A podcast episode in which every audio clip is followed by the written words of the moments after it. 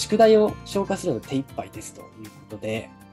まあ、現在、京都女子大学小学校5年で、そのまま内部進学を考えていましたが、本人が共学への受験進学を強く希望するようになり、会話を重ねて受験のため、年生から日農研に通っています。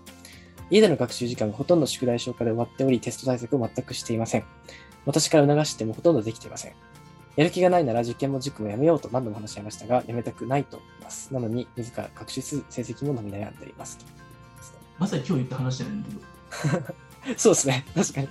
宿題消化、やっぱり復習しなきゃいけないって脅迫観念結構強く感じられますね。そうですよね。それをさ、基礎のところ9割やって、本当になんかその練習問題1割とかにやってしまったりとかしたら、多分その消化不良っていうことは消化しなくていい問題が入ってるってことなんですよ、きっと。うん、なるほど。ご飯とかって食べ過ぎたら体壊すじゃないですか。確かに全部食べてたらそうですね。うんなんか昔までは結構残しちゃいけないっていうその風習と結構似てるのかなっていう感じですね。出されたものは全部食べなきゃいけないんだけども、出してくる人とかっていうのは、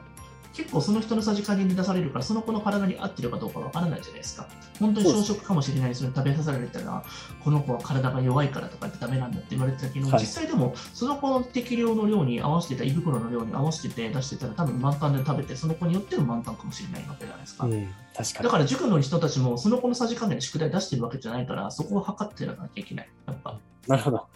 そうですね。まあ、その子のある種頭脳に合わせてた量があるということですね。うん。だからその子の解ける内容の部分で、これは解かなくていいし、これは解いてもいいよっていうふうな状態にしてあげて、ここまでできたら十分だねっていうふうなところですね。だから全てはやっぱりそのお父さんお母さんの価値基準とかそういったものに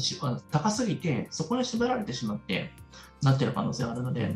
もう本当に塾の課題は全部やらなくていいっていうふうなことをやっぱ思ってないけです最低ここをやらなきゃいけないっていう見極めだけが大事ですよね、やっぱ。うんうん、そうですね。まあ、うんほっとくとやっぱりあの全部やらなきゃいけないっていうふうにすぐ流されてしまうので、常に毎回立ち戻らなきゃいけないんですよ。うん、全部やってやらなきゃいけないと思って、全部着手したら全部が適当になりますから、それが一番終わってますからね。だから成績下がってるんですよ。だから嫌になってるんですよ。なるほど。まあ、答えを移しちゃう場合はありますね、結構。やっぱ終わらせるために。うん、うん全部をまんべんなくやろうっていうこと自体が一番なんか本当に意味がなくて、うんうん、一点集中できるものだけを明確にってことがやるべきことが分かってゴールが見えたら毎日やるべきことをすごいこなせれるからやろうと思うじゃないですかやっぱり。そうですね。確かに自分のキャパに合ったトレーニングなら続けられますよね筋トレとかでも、うん、あのたくさん自分で勉強できるように10時間ぐらいやってたっていう人はあの